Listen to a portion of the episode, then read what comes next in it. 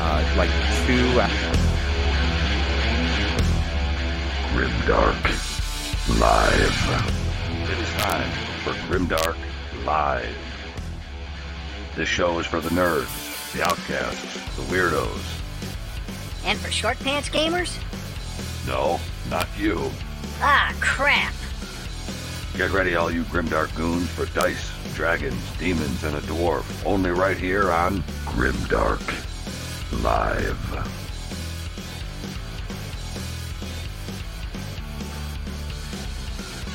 Let's hit the fucking road! Hey, welcome to Grimdark Live, weekly webcast for all things Dice Dragons, Demons, and a Dwarf from the Warhammer Worlds. I'm your host, Patrick, and as always, I got Chuck and Justin with me. Fellas, what do you hear? What do you say? Uh, completely surprised about what we're going to Yeah. be talking about and what the pike this week. Yeah, yeah, we got uh, we got we got a lot to, to go through, and I'll tell you what, I was really surprised at the turnabout that uh, that the Lumineth are making. But you know, folks, that is our, our topic for the uh, the show this evening. Chuck, what do you hear? What do you hear? What you say, man? What's what's hobby?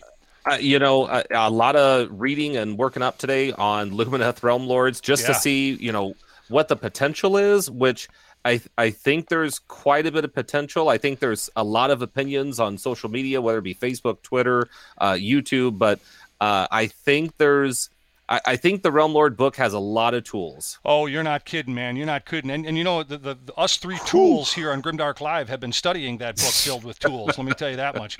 Uh, but yeah, you know, folks, uh, hello and thanks for joining us here tonight for another Grimdark Live. And, and if you like our show, please don't forget to give our channel a like or subscribe if you haven't already done so. So yeah, here it is, gang. Um, the original, uh, uh, the the original Realm Lords launched back in September, I think it was, of 2020, if I if my memory serves me right, with. Uh, with a soft launch. Uh, I guess that's what they called it, a soft launch in June with the battle box that came out. Um, And here we are. We, we are now sitting on uh, the new release. Ultimately, this is uh, this is a good thing. I, I really do. I, I was kind of skeptical, and I know I know folks that I said some kind of negative stuff uh, a few weeks ago about uh, about getting another book so fast, and I'm eating my words a little bit right now because I'm I'm happy as I always say. I'm happy as a pervert with a playboy with this new book. I'll tell you that much. But um, you know, it, this this new release, uh, I, I- honestly, uh, it's ultimately a good thing, guys. Wouldn't you say so? It's going to put them on par yes, with I, a th- I lot think of it's the going other to be armies. leading. Sorry. Yep. Uh, no, I know. I totally agree. I mean, I, I think it's going to raise them to the to the uh, four and one potential that they could be. Okay. I don't know if they're uh, necessarily a five and zero AA army, but I do think it kind of gets it to that AA plus level if you take the right tools. I like the way you just said that. I mean, yeah, I mean, the the the the improvement of the factions is there. Um, you know, uh, we got we got another more spell beef for uh, for Teclis, so that's that's pretty amazing. Um, you know, I, I really think that this new release is mainly provided a greater variety to list building. Uh, it, it it's allowed for more competitive lists, as you were saying, Chuck, really to kind of flourish and kind of be at the forefront. I do think that this is going to be a, a four and one predominantly type of an army, but I definitely think this thing could, you know, at times, you know, itch the underside of five and zero at, at, at certain tournaments. Um, you know, the new battle tome. While, while we're talking about it, this one right here, folks. Look at that beauty right there. I got it. Um, uh, so uh, we really it's it's released. GW released it side by side with uh, the Broken Realms Teclis book. Now, Justin, you got that book. You picked that one up, right? I picked up both. Oh, see, folks, there's Justin trying to uh, to show off again. You know, I think you know Chuck. I think what Justin's doing is he's he's uh, a little upset that we were referring to him as an SOB last week, but I think we need to keep that going, Chuck, because he just showed us up with two books. He's a two book No. book SOB. Well, I picked He's- up he is both a son. That is I picked- correct. I picked up both ro- books for a reason. I picked up the Teclis book because I wanted the storyline, and I was also looking at the battalions and other objects that were brought into it through Right. Teclis. right. So I I, brought I bought this book, the the the full book for Lumineth because I don't want to have to carry three books just to play one army. Yeah, and you know what's interesting about that is uh, I wonder if a lot of other people did the same thing you did, Justin, because Games Workshop came out and they said that they assured players, I guess I should say, that uh, you're only going to need to pick up one book. Uh, and on tonight's show, obviously, we're going to be looking at what's changed since the original release. We're going to be focusing in on the new stuff for the Battle Tome. We're not really going to be getting too deep into the weeds on the lore and all that kind of stuff. You know, that's you know, we, we would be here till next Tuesday uh, if that was the case.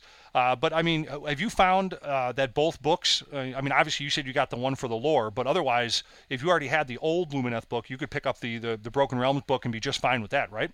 Yeah, they're the same. The uh, the additions to the book are the same in the back of the Teclis book versus the full release Lumineth book. They're the identical. Um, it's just the cover art and things like that. So if you're an avid collector, then I could see why you would do it that way, or Sure. you just don't you don't want to carry all that kind of material with you all the time. I got you. I got you. You know what's funny? You know, uh, speaking of, uh, of of you know, uh, speaking on this briefly, I don't want to get too much into this, and I, I do this all the time. But speaking briefly on the topic that's yet to come, um, I really do honestly. You know, you got me thinking about this when when you brought up you know the lore and the book and the Broken Realms book, Justin. Um, I really like how the storyline and lore is really uh, the trajectory is is definitely up. You can tell that the the aspiring storyline is really is really peaking for the Lumineth. I think um, what I really you know what really took me back and saying, okay, this is an actual real faction now. Is um, we got we got new nations. You know, I think we got what two new nations, uh, of the uh, uh, Alumnia and uh, Helon. And um, you know, Yeah. I, I think I think it was interesting for me. My takeaway on just kind of reading through uh, the, the the the new battle tome.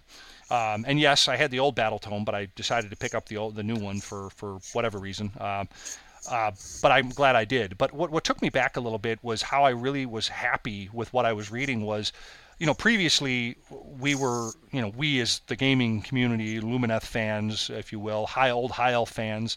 Um, we were focused mainly on the nations being controlled under Teclis. And uh, the, the the two new ones, the two new nations that are out, gives us a glimpse into those, you know, I guess that are under control by by Tyrion, right? The, his, his brother. Those are those are more of his. You know, we talk about uh, Alumnia and uh, Helon, uh, we're we're really talking about things that are under his jurisdiction, right?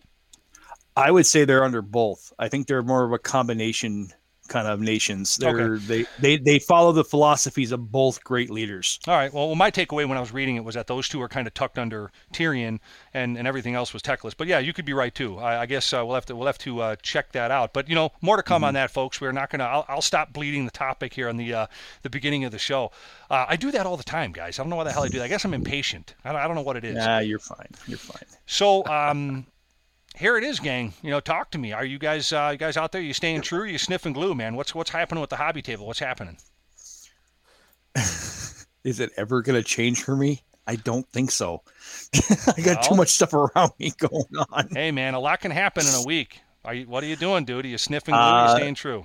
No, I'm staying true. I'm working on my personal army for Armed Forces Day. I got a commission in place for one of our our uh, tournament players that Nice. has some pieces he just couldn't get done in time, so I'm helping him out with that. Cool. Building the terrain boards and stuff like that. That's still going. I got a bunch of trees behind me that are in process of being built, and then of course the big boy behind me over there. And other than that, I just trucking as much as I can with the hours I have. Yeah, I got you, man. I hear that. Chuck, what about you, bud? Uh, working on uh, one of the undead skeleton giants behind me to the right. Um, I got the mausoleum painted up this past week, and I got two more uh, commissions in for Adeptus Titanicus, some more terrain and a train. So just keep them busy. Uh, also assembling uh, one more man crusher that's an undead giant skeleton. So uh, just going with that, rolling with the punches. I got to tell you, man, those those that list. undead folks. If you haven't checked out Chuck's work with the undead skeleton and giants, gargants, uh, do that and do that immediately. Uh, it's actually pretty pretty cool with the way he's doing that. So uh, awesome, awesome stuff. Uh, and yeah, you know we got uh, we got one of our listeners here, Sean. Uh, he's he's talking about uh, it's all about the Fox NATO. So uh, I guess uh, I guess I guess that's his. I guess he's not stiff and glue. He's, he- he's talking about his, his, his, his Anvil of Apotheosis character, which does bring me into Oh. um, my little topic. Again, I'm, uh, I'm I'm a slave to the situation, folks. No, it's a labor of love, actually. I've been working Yep. my, my tail off on Armed Forces Day 4. That's going to be up here uh, right around the corner. But I've got a couple of questions from some of the folks that are putting together Anvil of Apotheosis characters, and the information on that it will be found in the players pack. That is linked to the um, uh, the, the actual Facebook page for Armed Forces Day. Uh, you can shoot me an email at noblerg.com. Uh, I'm sorry, uh, at gmail.com uh, if you need more information on that, or just go right to the link and check it out. But I want to answer a couple of questions that came up. You know, um, what do I do if I'm playing the Sons of Behemat army? Uh, well, it clearly states, if you read it, um, uh, that uh, in in the players pack, you ha- your Anvil of Apotheosis character has to be from your main Grand Alliance. Uh, Period. That's that's what it is. Uh, number two to that. Number two is your your Anvil of Apotheosis character cannot exceed the 20 points or the 20 times 10, the 200 points that is listed uh, for your build of your character.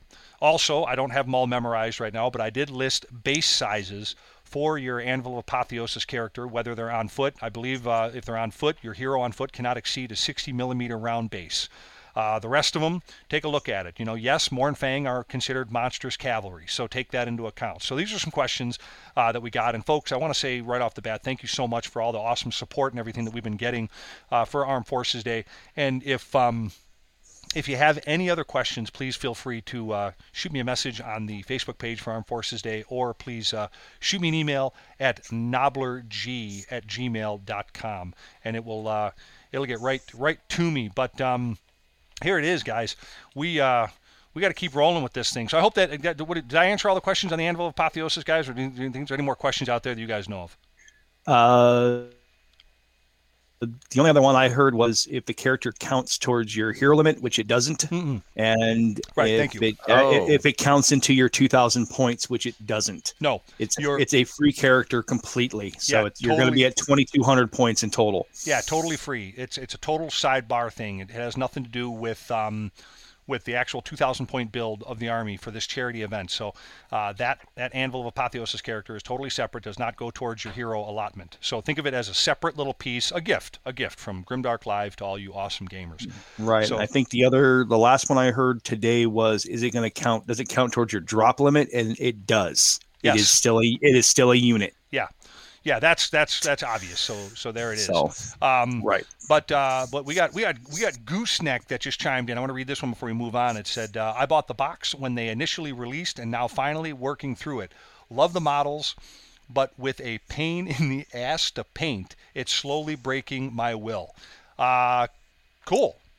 What's he talking about? On- wel- he's talking about the Lumineth Realm Lords and the Oh, and the attachment of the shields or the spears or hell any of the horses. I mean, they they are a tricky model to paint regardless. Uh, just it's the way they're built. They're multi-part assembly paint. Gotcha. Well, I can I can say this, uh, Gooseneck. Uh, sorry that uh, here's our topic, and you know the host here didn't even remember what the hell I was talking about. So thanks, buddy. Thanks for keeping us all on track. And by the way, Justin is still an sob for showing me up. Thank you. Right, Chuck? Come on, back me up on that one. Well, well, I think some people are getting uh, spoiled by SnapFit Stormcast uh, miniatures, and oh God, um, there's that damn we gotta remember Stormcast again. I, I know they sneak their way back into the conversation, like all those little nobblers. But um, you know, it, it, we've got to remember that elves can be a little bit thin, finicky, and made of plastic. So you want to make sure that you pin those little guys onto the bases and make sure they don't move. Right. Those shields don't help though, Chuck. Those shields are a pain. I know they're gigantic. Well, here we go, man. Let's keep rolling with this one because we, we're going to be talking about Lumineth here later on the show, guys. Patience, man. Patience. All right. So here it is. Here's do not answer this right now. Do not answer this right now. We got the question of the day coming up that we're going to be asking uh, towards the end of the show. And uh, since last week we threw we threw Justin right right in the barrel. He was our resident uh, sob last week.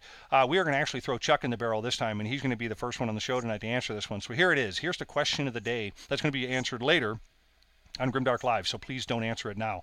What is the point of battle line requirements? Think about that. In our game, literally, what is the point of battle line requirements? Now, there, that's kind of a trick question. Think about that one. Yeah. And uh, and and we will uh, we will force the answer with Chuck here. Uh, Out Here- of my mouth. yikes! Yikes! Yikes! Well, Wow. with, with with that out of the mouth statement, we're going to be coming back with some news. Six Squared Studios. Six Squared Studios. I'll say it again. Six Squared Studios. Six Squared Studios are the real terrain nerds you all need to be getting your terrain from. Get your commercial laser cut MDF bases, silicone molds for resin prints, game and hobby accessories like 15 to 28 millimeter terrain, 15 to 28 millimeter figures, and 15 to 28 millimeter vehicles, and a lot more. Get your nerd on with Six Squared Studios. Check them out at sixsquaredstudios.ca. Again, that's sixsquaredstudios.ca. Six Squared Studios. Hey, gang, today's news is brought to you by Six Squared Studios. Yep, an awesome company for all your gaming and hobby needs. Six Squared Studios. I'll say it again Six Squared Studios. So get your nerd on with Six Squared Studios. Check them out at sixsquaredstudios.ca. Again, that's six squared squaredstudios.ca. Six Squared Studios, where tabletop terrain is made by gamers for gamers. Just like their saying goes gaming accessories made by gamers for gamers. Six Squared Studios. Six Squared Studios. Tabletop terrain by expert nerds for exceptional nerds. We're going to keep the news a little short tonight because I think that uh, we got a lot uh, we're going to have to go through on in this main topic. So we are going to uh, make sure that uh, uh, that we don't uh, soak up a lot of time here with the news. But we're definitely going to have to show the, the the first thing first, man. We got to show this rumor engine. Have you guys seen this yet? Yes, I have. So there Oh, it is, yeah. man. It's uh, it's it's it's a candlestick. It's candles. Uh, it it, it kind of fits with the recent vampire witch hunter theme thing. I mean, it could be uh, some type of a scenic base, maybe uh, maybe Soul Blight terrain, Curse City expansion. I I don't know. What do you guys think? What is this thing? Uh, it's Soul Blight or it's Night Haunt. It's got the same, all that same mentality of those two armies. So uh, at this point, it could be a train piece. It could be another ghastly model floating around, or or whatever. Sure, I sure. doubt it's a vampire stand stick because I don't see them ever doing that. You know, mm-hmm. you don't think it's like some type of grave lord that's coming out or i mean we've don't- got that new book that's supposed to be hitting this what spring summer I don't know because we had the that special release in one of the sh- the the GW shows that was a Night Haunt hero. So I'm wondering if we've got another oh Night Haunt hero coming. Oh, there you go. possibly yeah Yeah, you know, another piece of that another piece of that puzzle because now that book's got to get a slight rework because of the things that happened in Teclis.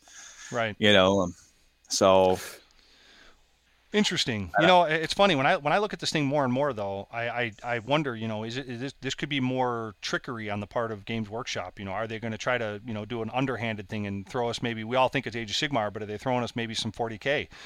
I mean, uh, could this maybe be Sisters of Battle? Uh, I, th- I think. sisters I battle think- I, yeah i was go ahead, Chuck. I know I was about to say if you look at all of their the artwork for Sisters of Battle, if you look at the uh, foot infantry, the tanks, my goodness, every tank has Every- like a torch or it. candle on it. Yes, Right. It is all about the rituals or whatever that they do. I forget what it's called specifically in 40k, but the Um, rites of passage or uh, whatever. yeah, is. rites Yeah. of passage, definitely. Right. I, I mean, I, I think also too, like like you were saying, Chuck, not only on the tanks and everything else, but I think there was a recent preview uh, with a with a similar uh, candle holder um, recently. I don't I don't know if it was on one of the Saturday reveals or something like that, but this is what got me thinking it might be a Sisters of Battle thing. I think it was uh, a new sister chaplain. I think right. Uh, That was the Model Monday that they've been doing. Okay. Wasn't there a new- wasn't there a new sister? of- I think there was a new sister of battle from last week's Model Monday. Okay. Well, like I said, I threw it out there that it could be a 40k piece because I'm pretty pretty sure that we haven't seen everything there is to see with the Sisters of Battles just yet. But I do think not. it could definitely be something for Curse City or, or something like that. So, yeah. but Would, uh, wouldn't surprise us. Nope. But moving on, and this is kind of a, a warm up here to our uh, our topic here, talking about the Lumineth Realm Lords here later on the show. But I want to throw something out there. Uh, last week, uh, I want to, a special shout out to uh, to, to Justin Braun, um, a listener who, who last week commented uh, that, that we should have announced spoilers uh, in our in our Teclis Oh. Broken Realms talk on the show, and uh, that's where we, we, we kind of uh, un, you know uncovered the, the the point that Teclis really beat the snot out of Nagash and great storyline. And um, but you know we do apologize good sir we uh, we will do better in the future. And uh, and, and Justin uh, you are correct man. We should uh, we should really provide a, a spoiler warning when, when we're going to talk about lore that is yet to be officially released. But thanks for hanging in there man. Thanks for uh, thanks for being an awesome listener and we appreciate the feedback and uh, we, we will uh, we will do better. And and and here's a good thing about this Justin. That's like the least of the terrifying things we're going to do here on Grimdark Live so so that's that's pretty mild compared to what's really going to come up here. You know, just give it time, Justin. Just give it time. No, I'm kidding with you, but thank you so much for for that. Uh, but gang, what else we got, man? Anything else in the news that um, that uh, you guys are ready to, uh, to to share or go through? The only thing in the news that came across was the the father and daughter witch hunters for city for a Cities of Oh, Sigmar release. Yeah. That's and right. oh my god, are they right. absolutely gorgeous looking models? Yeah. So what do we know about them right now? Uh, the only thing we know is it, that it, the, the title of it is witch hunting. Is it uh, is part of the, in the family blood or something like that? It's a father daughter combo. Yeah. Father daughter combo. So Love they're it. probably going to be pointed together. And I know that the female model has a head variant on it. So she's got the it's the female head, or it's her wearing the wi- the standard brimmed witch hunter head Cool. a helmet. Cool. And yeah, the models just look absolutely fantastic. Other than that, there's no real information on them yet. Love it. Love it. Good stuff, man. All right. Well, let's get uh, let's get to them Lumineth.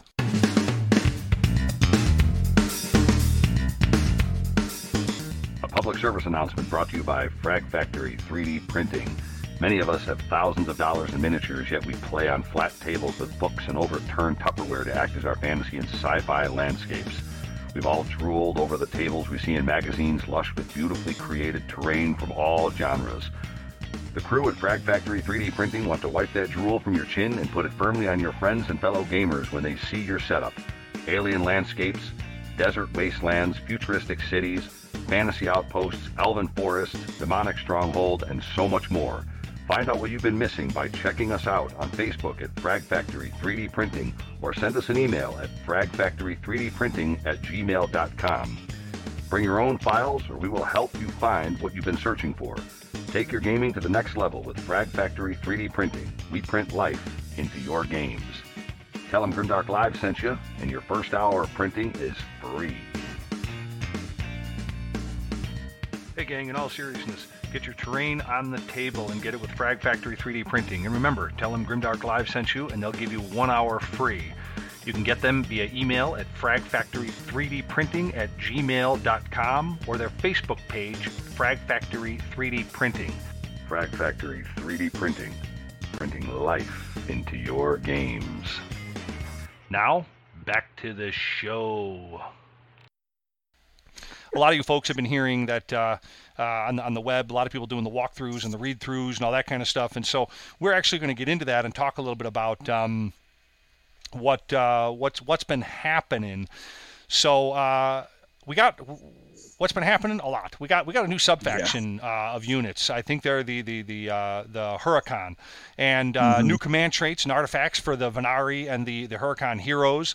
Uh, we got some new battalions. Uh, we got two new nations. You heard us kind of briefly uh, bring up, or I kind of br- brought up earlier in the show because I couldn't I couldn't you know hold my comments back. And a whole new spell lore. Um, and I think the spell No. lore is usable by the new Wind Mage and Teclis himself Right. uh, and and you know and and really just a, a crap load of new war scrolls alongside with some of the original content. But again, we're not really going to get into too much, probably very little of the original content uh, because that's been out since you know June and September. But we are going to really kind of focus tonight on the new stuff that's here inside the uh, the Lumineth Realm Lords book, and we're going to kind of take it on a different level, and we're going to talk more like we do normally here on Grimdark Live, more about opinions and thoughts. Uh, rather than probably what you guys have already gotten when the book broke uh, over this past week, I think uh, I think a couple of different shows kind of did a read through, right, guys? they, yeah, they do a they do a quick synopsis of what's going on in the Right. realms and things of that matter, but it doesn't ever get real into the meat and potatoes of right, it. I mean, right, and and like I said, we're also going to talk a lot about opinions and that kind of stuff, but we're definitely not going to. We're, we're not. There won't be a reading through it. We're not going to be like, okay, page one, let's pay attention. Uh, but yeah, rather and like I said, rather than agonize over everything, you know, um, or give a, you know a, a broad review of the entire book, we're just going to meet you in the middle, and we're going to cover just the the new material. So let's uh, let's roll with this one here, gang. Um, so many of the new units uh, that just came out have the Huracan keyword and the uh, Sevireth and the Huracan Wind Mage. Uh, and like their Venari and Sonari cousins, they get a new battle trait shared among them. So let's start right there. I always like to look at the battle traits because I think that's really where a lot of the worth of the army is, if you don't mind me saying so. Um, again, that's that's my opinion. Uh, but you guys, uh, you, you you guys know um, what the new traits are, right? There, there's two of them. Do you guys know what these are? I got to get to them real quick. Hold on. Yeah, Oh, go ahead. here we go. Here we go. No, let, let's. What's what's the, what's the first one, Justin? What do we got? What's one of the first two? The Kindred of the Winds, which is move like the wind. But move like the wind. That's one. And you know, and I think if I remember right, this one is kind of cool. Um, this allows the Huracan units to ignore the usual rules to a pile-in phase um, if they charged that turn. Um, They don't need to move closer to the enemy unit, um, and if they charge that turn, they can pile in an additional three inches. So they're getting a six-inch pile-in, which I think is, I think is, I think is pretty, pretty cool. When I first read that, when I first was kind of going through that, I was like, huh, charging elves. That's a little interesting to me. Uh, but what do you guys all think of this one? Let's start right there with move like the wind. What do you guys think? Well, it's a fly move. It's an additional three inch, so now you're at six inch. You don't have to pile in towards the nearest enemy movement. So you got uh, the electric slide boogaloo that we used to call it right back. Right. You, Right. you know, oh, I'm just going to avoid that entire half where all your special weapons are, and I'm going that way because I don't have to come towards you. Right. Right. It, it, it's a it's a rule breaker. It's Yeah. what it is. Well, you know what? It, it's it's it's another piece of movement, and we always, we've said this before a thousand times that that you know speed kills, movement kills, and any anytime you can add something like that into your army, and you know you're you're going to definitely get a benefit for that. But Chuck, have you looked into this one? What do you think? Um, I, you know, I think it's a, a definite uh, movement shenanigan um, outside of the normal operating rules that we have all of our armies operating in Right. uh, that give Yes. them a, a benefit. I know Justin's like laughing right now because I think that's going to be sort of a common trend that we see kind of moving through these rules. Like when Oh. we're talking about what characters do or what the army Right. can can be, now we're we're starting to look at this stuff outside of our little AOS box of 2.0 and and these 21 armies that we currently have and now Right. Lumineth and Teclis sort of come in here and they're like, "Oh, well I do do this and, and I can do that and that and then this and that." And I, I think we're going to see that uh, happen. So I think it's definitely beneficial. It's going to be great. Uh, it's going to be good for Lumineth players because it's going to give you more flexibility during your move. So, Right. Well, just definitely. just think about it on the shorter board face, the, the shorter board, and you're trying to box somebody out by keeping position on them and whatever else. And here comes the Lumineth that just go, oh, that's your line. Yeah, you know what? I'm going to tie something together that both you guys just said. I, I, I'm going to tie this together because I kind of like what you guys both said, and, and listening to Yeah. both of you kind of go back and forth. To me, this means you're going to have, as a player, as a Lumineth player, you're going to have much more control in letting models towards the back move in uh, to combat as necessary, uh, or even fall back, you know, entirely from melee. I think it's going to Yes. give you a lot of flexibility as a player. Um, so uh, I, at, at first, when I first read it, though, uh, I kind of said, you know, I, I wasn't sure, you know, because look, I was a high elf player for a long time, and my first inclination was, hmm, you know, elves are kind of squishy, and I don't really know if I like the idea of charging elves. But the more I kind of go through this, I think move like the wind, it, it might be one of the more powerful new traits in you know in the hands of a skilled player. I want to I want to kind of emphasize that phrase right there, skilled player. So Um, and, and also think about this: you don't have to pile in six inches. You could sort of move away. well, exactly, yeah, yeah. If, Yeah, if a yeah. fight Or- doesn't favor or- them, and it says it in that designer's note on the uh, top right of the page. Or, or shift your line to get closer to the objective than your opponent. Right. Yep, and get Right. more models and and take an objective. I Yep. mean, gang, when, when you talk about this this this particular battle trait, this move like the wind, I mean, y- you know, you can now manipulate the exact layout of melee combat to to your own needs as a player, and I, I think that those little innate things are what's going to make this army completely stand out from from so many others. But remember, folks, remember, like like I said here a, a minute ago, um, elves are still a very unforgiving army on mistakes. I don't care what elf army you're playing, whether it's you know uh, Lumineth Realm Lords, whether it's you know uh, you know the eels, whatever it is, they're still very unforgiving to mistakes. So I'm going to reiterate, you know, skilled player. Make sure that uh, that that you guys understand that this army's got a lot of gears to it. So if you get out there and you you know you drop a Yeah. thousand or two thousand dollars on this army and it doesn't work out well for you, remember, you know when you go out and you buy that box and you open it, it doesn't always come with a player. So sometimes you got to learn the army and really kind of work with it, and other armies have different depths to it. We got to put that on a T-shirt, don't we, guys? That's a really good phrase right there. That's a Yeah. long phrase, but I want to add one more thing to what Sure. like, like Justin was talking about, how he said move your line. There's actually a specific sentence or, or secondary portion to a sentence that states uh, that the unit that makes this move does not have to finish the move at least as close to the nearest enemy model. so it does not have to do that. Oh, ho, okay, all so right. Right. you don't have to move towards your, the closest enemy model. Right. I Which like means that. you can pull most of the unit out of combat and leave one model in and object Yeah. get it to an objective. They kill off that one model, and guess what? You're disengaged and you're sitting on top of an objective. Okay, yeah, I, I like that. I like that. So I think I Oh, think there's three things you can do with this one rule. okay. Rat, rattle those off, Chuck. Rattle the rattle the three of them off. Rattle them off. okay, so you can of course pile in closer to to maximize and like let's say kill a character. That's one. You can, like Justin said, shift your unit down to like engage a secondary unit. Yep. You could shift down or over to min max against an objective so Right. that you get more models in and take the objective on your turn. Or four, disengage from the unit so that uh, the gigantic mega gargant that you're fighting doesn't swipe out your unit and do 20 wounds to you. Yeah, yeah. There. Oh, then, then there's that too. So I, I think we I think we nailed down the first one, but let, let's let's move on to the other one. Deep thinkers. Um, the the the Scinari, I believe, right, guys? Uh, the, the Scinari Yep. get to cast their, their Scinari, first yeah. spell uh, on a nine, just blank out nine, auto spell. You have to dispel it on on better than a nine instead of rolling. So so they they auto spell and they get a nine. So I, I think this auto cast. Um, you know, to the to the tune of a of just a flat nine is is really nice. I mean, the nice thing about it is that it's it's high enough to pass any spell requirements, and it's just high enough to be difficult to unbind if if you have to go ahead and do that. So uh, that's deep thinkers. I mean, what do you think about that one? That's that's the second of the two.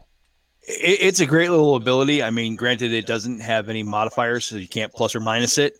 So that that's a little bit of a draw on it. But that solid nine puts you on the same level as having a Teclis out there who's throwing two of them at solid tens Yeah, or solid yeah. twelves. You know, so you got three characters now that are auto casting. You know, here's two from Teclis, here's one from this mage, and your opponents now sit there going, "Uh, what?" you know. Yeah, yeah, that's very Okay, that's very so- true. and Um, and so let's go back to my original comment about this is the the box of Age of Sigmar, and we have so this is the second point. So now we have some abilities of Lumineth Realm Lords that can auto cast on a nine Right. outside of uh, automatically without even rolling. Right. right. Okay. Mhm. So No roll. the the and the average to dispel that on two d six to get the 10 or higher is 8.33% without buffs. Now, if you've got plus one to dispel, plus two to dispel, or reroll somehow, or re, you know, reroll the highest dice, I don't know. If you get a tournament reroll, you know, it- it's going to improve. But if your your base dispel is only 8.3%, I mean, that's not that high. No, Nine percent chance to dispel that. That's insanity. no, and, and, and It- honestly, it's just though, not going to happen that much, No. right? No, no, it's not. I mean, you know, I- honestly, I, I think I think there's a lot of things about this army that I think once people start kind of peeling the onion layers back on this one a little bit, they're going to realize that this is a this is a pretty tough tough army. I mean, um, you know, and I'm going to throw something out there. Pants Mafia AOS, uh, he just threw out on the chat. He said uh, if you take the if you take the battalion, you could count as charge and pile in from nine inches away and fight. We're going to be getting into those battalions a little bit later, Pants, and I'm telling you what, man, you, you made a great point. So, but before we get to the battalions, man, let's keep rolling on this one. Let's keep let's get into uh, command traits and artifacts because I always like to kind of when I'm reading through these books here a little bit, I always like to look at it from the from the battle traits, and then I like to move on to the command traits and the artifacts because again, that kind of gives me a little bit of an essence or the, the soul, if you will, of what this army is going to do.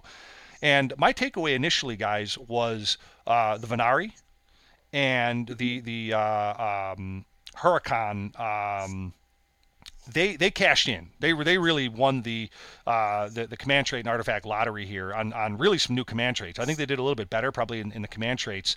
And um, gents, where do you think, man? Where do you want to start with? You want to start with the with the, with the the, the, the Well, Hurakan well, or the Vanari? Let's let's go with the Hurakan because they're the they're the new fluff right They now. are- They're they the are big, the- they're, they're, the big ones. They so. are the new fluff, man. They're the, they're the shooty ones. But uh, but here Yeah. it is, man. Let's let's let's get into the Hurakan. I mean, the Hurakan Wind Mage, and I know I keep. Uh, I always is it bad that I want to say Windbag? I don't know why the hell that it's almost pops out I- every I- single time. I, I want to call his ass Goku just because he's riding around on a damn Nimbus. But here it is. I the, mean- the Hurakan. Good one. The Hurakan Wind Mage. Uh, this this this model here gets access to really their own command traits. I, what I, what I kind of thought was neat about this is it, it's, it's kind of its own little deal. Um, I, I think the, the the spirit of the wind they don't they don't get to lead an army, correct? Apparently they're they're kind of like left out in, in, in Never Never Land. But but we know that the, the the Wind Mage gets access to their own command traits, so I guess they can they can lead an army. And this is the, uh, the, the the the the Grand uh, Wind Rider. That's what it was. And this grants the Wind Charger units up to 24 inches uh, within 24 inches. I think it's I think it's not wholly within. I think that's why I think it's interesting. I think it says within 24 inches. No, it's wholly it's wholly within it 24 oh, inches of the general. So it's a 48 inch bubble effectively around this right. general. But they, they basically gives them uh, you know up to what 16 I believe uh, speed It, and it 16 bumps inches. it, it bumps them from 14 inch movement to 16 inch Right. movement and gives Yeah. them fly. Yeah, yeah, and and I mean here's the thing. Normally, normally, uh, this is only a wholly within six inches, I believe, ability. So Mm-hmm. Yep. that's that's a huge a huge buff when we talk about what this grand uh, Wind Rider can do. And again, here we are again talking about more movement shenanigans and ability to get certain places on the board that maybe or maybe not your opponent uh, is is willing to get at. You know what I mean? And I think I think when it comes to an objective-based game or cutting off your opponent or, or doing something like that, that's uh, that's king right there. I mean, guys, let, let, us stick with the Hurakan here and, and this what the what the Wind Mage gets. Uh, what do you guys think? Command trait. You you you've literally you've literally t- with that command trait and this army in general, you have taken the top spot for speed army. This army is the fastest thing on the table. Well, Hands fa- fastest thing, fastest thing via mechanics. I mean, I would still say Slaanesh naturally is still breakneck fast, but I mean, I see what you're saying. Nah, no base stat line. No, okay. no. I think these are faster. Our Okay. Slaanesh 16 inch move and fly. No, No, no, most no, of them no. are like 14 inch. Okay. Well, we'll have to have that debate later. But I but I hear what you're saying. Yeah. Again, it's, it's more it's more movement shenanigans. Right. Yeah, So, um, what else? Let, let's what, there's there's a few other though. There's Swift too, right? Now that you, all of a sudden it popped into my mind. I got my book right here. I guess I should read it while we're Swift- Swift- talking. Uh, Swift, is, Swift is a basic. That's a three inch added to the general. I mean, yeah, it's it is not. kind of a it is kind of snore. You know, it's kind of blah. Yeah. I mean, but um, and yeah, it is it is only to your general, which I don't know that you really want your general getting very close to uh, you know combat or anything like that. So I don't know how how popular that one. But the last one's kind of interesting. That's Lore Master. And uh, this gives them an extra spell from the Lore of Wind. So anything that you're going to be able to do to make the Lumineth Realm Lords more magical, which they kind of are, you know, they kind of have that market cornered, maybe besides Tzeentch, I would think, uh, is definitely going to be a bonus to you.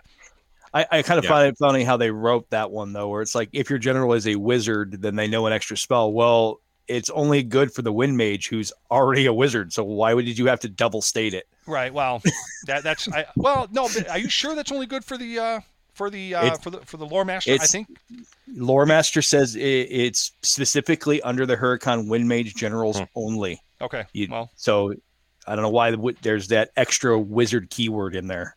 We will have to we will have to we'll have to check that out. But uh, but regardless, I mean, if you're able to take this and you're not a mage, and it gives you that ability to cast or dispel, uh, or gives you that extra ability to cast, I think is um, I think is huge. I think that's definitely uh, Mm-hmm. another another benefit. I think out of the three that we just talked about, though, I think Grand Wind Rider uh, is probably the best because again, we're in an objective-based Yeah. game, and any and any way that you can get to the objective faster than your opponent, or do something to cut them off at the pass, if you will, um, to prevent them from getting to that objective.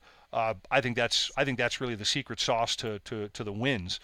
But um, but yeah, so so that's that's the Hurakan. Why don't we well, let's look at the other one. Let's look at the Vanari, right? I mean, let's let's think about them Yep. now for a second. I almost like kept rolling on the poor Vanari. Um, so th- there, here, here's what we want to clarify. Because I, I got into this conversation a little bit ago before the show with, with another another person, and they said that you know uh, I think I think the Vanari got some new heroes, and I said no they didn't. Yes they did. And I finally looked in the book, and there are no there are no Vanari heroes uh, that were ever introduced in the original release. Uh, and I think that was really it was really kind of lacking due to, to there being no um, martial oriented hero who wasn't named, you know, that being Altharian, really. Uh, uh, so these really fill an important niche, I guess. So um, the first one that I want to bring up, and then I'll, I will we'll throw it back around to, to, to you guys, is I like the Grand Strategist. Um, this gives a free command point at the start of the game. You know, sort of. A lot of people would think this is sort of dry and boring, uh, but I got to be honest with you. I'm a command point junkie. Um, I, I love the shenanigans that I was used to be able to do with my Beast of Chaos with generating more command points, and, and you know, because that, that eventually gave me a lot more Primordial Call points. And so I've always found that, you know, even if I have an army and I can build it to 1950, I'm always going to take that other command point, always. So, so to me, I really like to see that something was built in for that. I mean, yeah, okay, it's kind of everywhere, but I like to see that an army got it specifically. What else, guys? What do you guys think as far as a Vanari? They're pretty strong. I mean, they did get two new heroes. I have to say they did. Right. Because uh, they got the Banner Blade and they got the dude that's running around on the Kangaroo. Yeah. I, I, uh, I think he's uh, he's the Vanari Lord Regent is what he's called. Mhm. So they did get those two heroes, but the fact that you can take the Lord Regent as, as a general and then give him one of these where he's got the bonus to getting command points every turn or bonus to his save roll versus a certain attacks, you know, that target him, things of that matter. That's pretty strong when you got a general running around on a 14 inch move uh, um, mount that now is three plus armor Yeah, right. when, you, when you're targeting him. So that that's that's pretty competent right there. Yeah, I, I think you're right on that. And you know, what's funny is I'm going to go to the, you know, and, and Chuck, did you have anything you want to say in this, or can, can I go to the next point? I, I think the next point is good, but uh, you know, you've got uh, a good point with just having cumulative uh, two command points per turn. I mean, essentially, it's ten versus the five, um, Mhm. without any other ways to to gather those in the in the army. I, I do believe that's going to be one more point outside that box. Yeah, yeah, I, I do, and you know, and, and sticking with the with the grand strategist, as far as you know, uh, what I what I loved about this is kind of the the the heads and tails of this of this uh, command trait, because obviously, you know, on one side of the coin you've got the grand strategist, and for me, what I thought was really great was the astute commander on the other side of that Mhm. thing, and this one lets you refund a CP on a six. So, I, and I know that's not that great. I mean, you're not going to get as many chances to, to roll, but but when it does work out for you, it's going to be huge and it's going to be clutch, and it's probably going to be enough of a psychological, you know, smack upside the head too to your opponent um, to take them off their game a little bit. So, I like Well, the fact that they're, they're giving you uh, these little yin and yang type of uh, opportunities. You find that throughout the book. That's kind of a, a minor theme, I think. See, I might take the astute commander over the grand strategist just simply because if you have a bad phase and you're throwing, say, four or five command points at a time just to keep your army in place, that's five dice for sixes. Yeah, Right. no, I, you, I you- you know, it. so Right. so your your odds go up versus the I generate one additional automatically on the turn, and I burn it anyway, and it's gone. You know, so so there's Mhm. there you're saying there is the yin and yang there, but I might lean more towards the astute commander versus the other one. Yeah, no, and, and you know, th here's one that I'm not too I'm not too crazy of, and, and Chuck, I want to hear your point on this because um, I I think you're I think you game a lot like I do, uh, in, in, Yeah. in, in, but you probably win a hell of a lot more. But I think we're very similar, and I I, I think you and I are going to share the same brain on what I'm about to say here. But the third one of this group is the is the consummate warrior.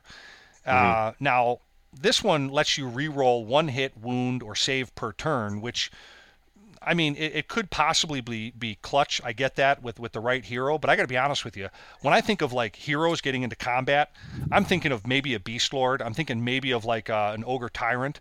I don't know that Yeah. I'm thinking of a, of, a, of an of an elf. I don't know that they want to be in the thick of it right away. Um, that's just Right. that's just me. And I I, I kind of when I read that I went, I bet Chuck would be feel the same way. So what do you think about that one? You know what? I'm yeah, I'm going to definitely agree to that same extent. It, in and if you look back at at what the other abilities of the army uh, are, with the ability to re-roll, add plus one or minus one to your opponent or your own unit, um, I think this army has enough buffs and debuffs within it uh, to operate without consummate warrior. I Yeah. really do think that your grand strategist or a you know astute commander both have their place. The grand strategist is going to give you just that cumulative two points per turn, but if you have the astute commander ability and you've garnered and saved those you know two three four command points for the one turn that pivotal turn that it, that is going to turn the game around turn two or three um, and you need those points back uh, that could be more beneficial in the end Yeah, I totally agree. I, I totally, I totally agree.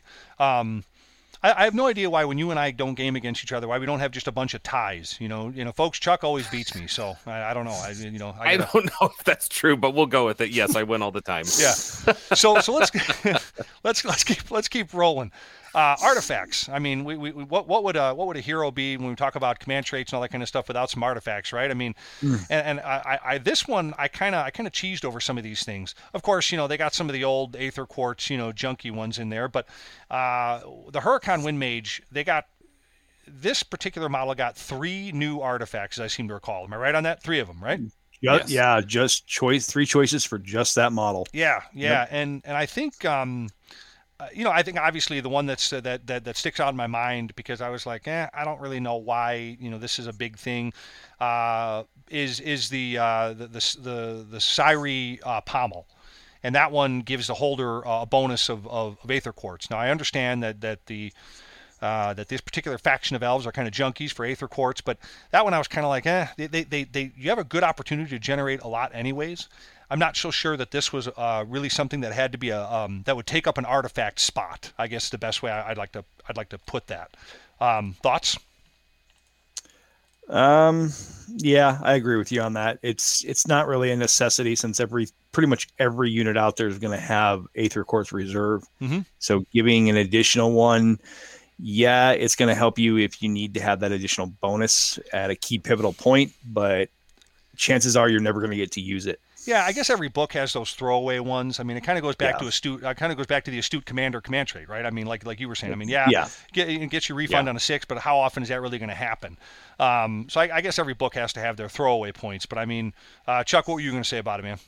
I, I think this is one of those that's just a wash. I think you're going to have enough quartz uh, that you, the average player or competitive player is not really going to worry about how many they have mm-hmm. in reserve. Getting the extra one is just kind of like, uh, and I think there are more beneficial artifacts to choose from. Right, right. Which, which Chuck, which, which, what artifact would you like to throw on the the uh, the the Hurakan Wind Mage out of out of the out of the the three we already talked about? One, which one? Uh, so since he's a wind mage and he casts spells, uh, I do believe Sunstone would be beneficial for that character. Yep. Um, it allows him to dispel one endless spell at the start of a hero phase, which again, if we look at a box, um, that that is sort of outside the box a little bit, right. not too much. Uh, but then, you know, of course, it goes into more. Uh, they can attempt to unbind one spell if the enemy hero phase is in the same manner as a wizard. Um, right. and if the bearer is already a wizard, they can add one to the first dispelling and unbinding roll you make for each for each of those that phase. Right. Right. And so I'm going to be I'm going to be an SOB here, and you guys are unfortunately you're pulling from the Vanari artifact chamber, not the ones for the Wind Mage. That's for the Vanari heroes. Those are not for the Wind Mage. They're completely different. So they're great artifacts, but they're not for the Hurakan. So I, I, think the Sunstone, though, I think that's definitely for the uh, for the Hurakan. This, this, is the one I was thinking nope. about earlier with the with the non the non wizards, right? It's Vanari. It says Vanari heroes only, and I'm looking right at it. The Hurakan wind uh, wind mages are the Wind Blast fan, the Windstone, and the Buffeting. Ah, yes, yes, you are, you are correct. You are correct. So yeah, Okay, so to, I'm trying not to confuse our listeners out there by giving them information that's on. No, you know what? And, and we're uh, we're just digesting this book just like everyone else. So yeah, you're absolutely yep. right. So so the Vanari, so that's who it is. Okay, all right. Well, thank yep. you for clearing that. But most because... most of their heroes are wizards, regardless. I mean, almost every yeah. high elf hero in this thing has got the wizard keyword. So right. yeah, that Sunstone still works really good with Vanari wizards that are out there. Right. Okay, well that's uh, that, that's thanks for clearing that one up, and folks, uh, thanks. We're I guess we're just uh, we're just picking this we're picking this book apart just like you guys are out there. So yeah, so so the Vanari Wind Mage artifacts, I guess I should say. And you know what's right. funny is I, I really kind of thought that um, here it is. I kind of thought we had our shit together. Okay, so let's, let's get, uh, so I, I, think the I think the last one that the Vanari get here is the uh, the, the the amulet. I can't I can't the, think of the name of it. The the the the, Senu, sen, the Senu, Senulai. Sen, Senulai amulet. Yeah, this this allows the bear to run and charge. Uh, pass, hard pass on that one again. Yeah. You know, I'm not sure I want my hero or my general. Um, you know, especially if they're going to be a mage charging into a damn thing. Uh, I, I, am not sure about that one. Uh, that's that may be another kind of a, a chuck over the fence, but but yeah, that's going to be a very situational one. I mean, I could see that on the Vanari Lord Regent. If you're trying to get him into a tight spot with a 14 inch move, mm-hmm. uh, he can run D6 and charge 2D6 more. But uh, overall, would you want a Sunstone on your character so he gets additional bonuses or an additional right. dispel attempt? Right. Probably more logical that way. Right.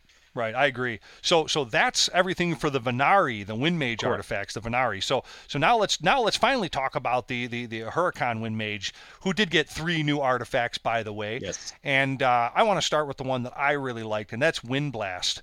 And um, you. know what's funny is when I first read this, you know, this is basically I think they stole this one from the Beast of Chaos personally, uh, but it, it, it forces an enemy unit within three inches to fall back.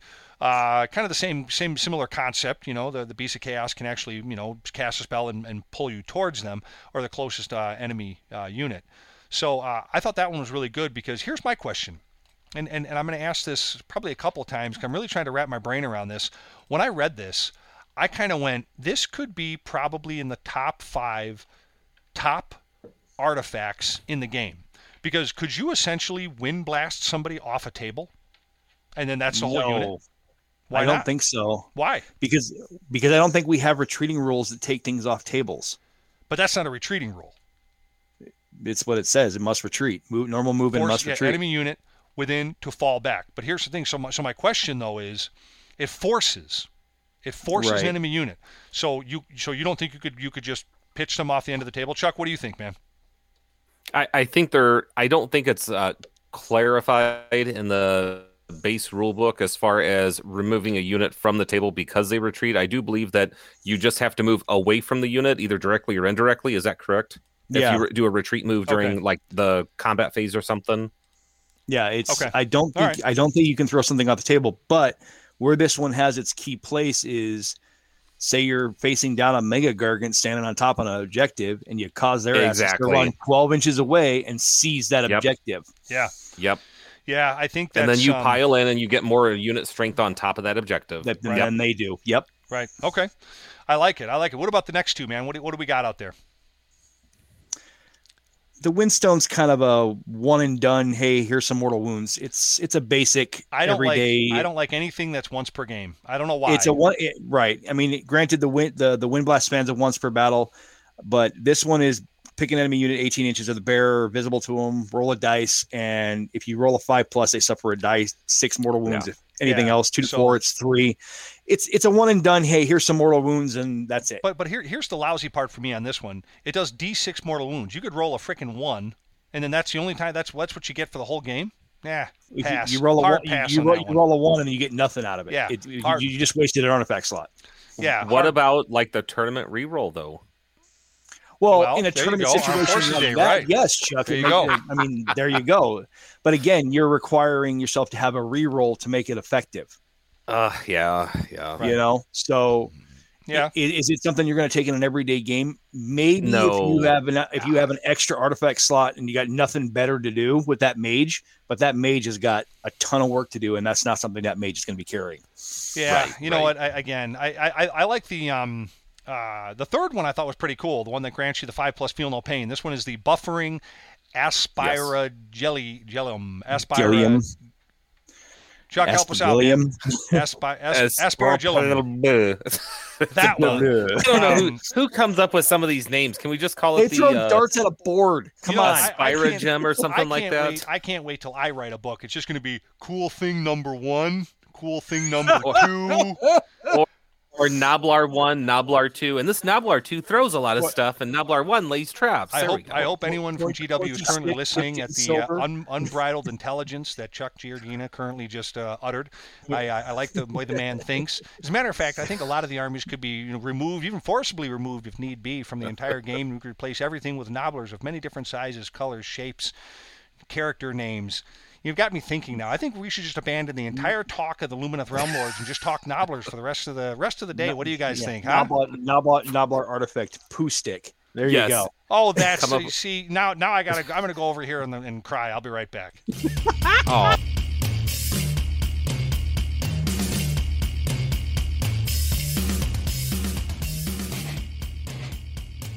Hey, gang. I wanted to take a break in today's show to introduce one of our sponsors and a great store for all of your hobby needs. That's GameStorm Gaming in Lemont, Illinois. Open seven days a week, 12 to 12. GameStorm Gaming has got you covered for all of your hobby and gaming needs. They got Magic the Gathering, War Machine, X-Wing, Game of Thrones, Force of Will card game, PC gaming and repair, Warhammer 40k, and Age of Sigmar, and a ton more. Grab paints, brushes, cases, dice, and a lot more at GameStorm Gaming in Lemont, Illinois. Stop in and see John and the gang there at GameStorm Gaming, located at 1243 State Street, Lemont, Illinois, or check them out on their website at GameStormGaming.com. Again, that's www.gamestormgaming.com. They also stay open past midnight for special cases and events. So get over there and get your nerd on with GameStorm Gaming, 1243 State Street, Lamont, Illinois, 630-243-9330. Again, that's GameStorm Gaming, 1243 State Street, Lemont, Illinois. GameStorm Gaming is a proud sponsor of Grimdark Live. We hope to see you there.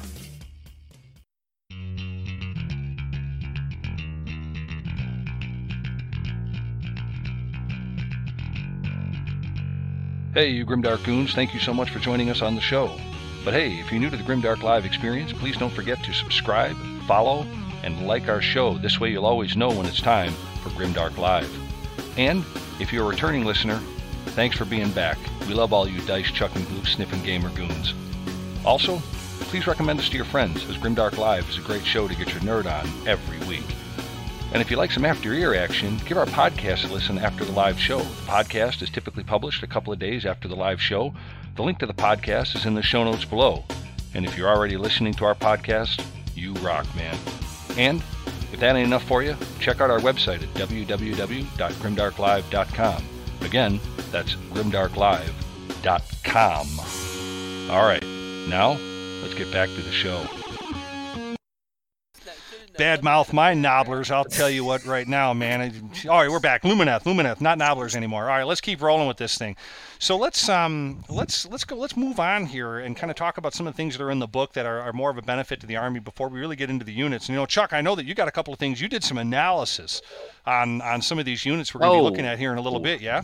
Yeah, you know, it's it's a little bit of the old, little bit of the new, um, and I think it's sort of relevant to just kind of look at the base damage and see Cool.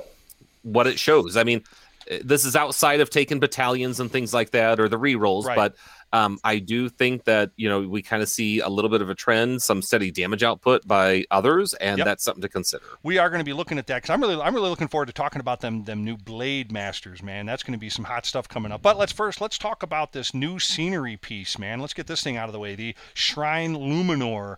Um, yeah, you know what? I I uh, uh, the new Shrine Luminor, it's it's gorgeous. I'm going to say that right off the bat. I, I normally Oh, no, you know, it- definitely. I- I- yeah, and, and it's and it's it's a powerful, really, really, really, really powerful The spellcasters, man. As if really the Lumineth needed any more freaking help with that. Uh, but I mean, here, here's here's what I'm, I'm trying to wrap my brain around this sucker is in order to get the most out of it, you need to garrison uh, a wizard, i.e., hero, inside this thing, um, who's obviously not a monster and does Can't not mount, have a mount. Right. So the kangaroo dude's out of luck. Um, but the shrine lets you re-roll one casting, one unbinding or dispelling roll per turn for a hero within 12 or 24 inches if there is a guardian inside. So I guess my, my thing on this wing, it doesn't have to be a wizard on the inside of the thing, right?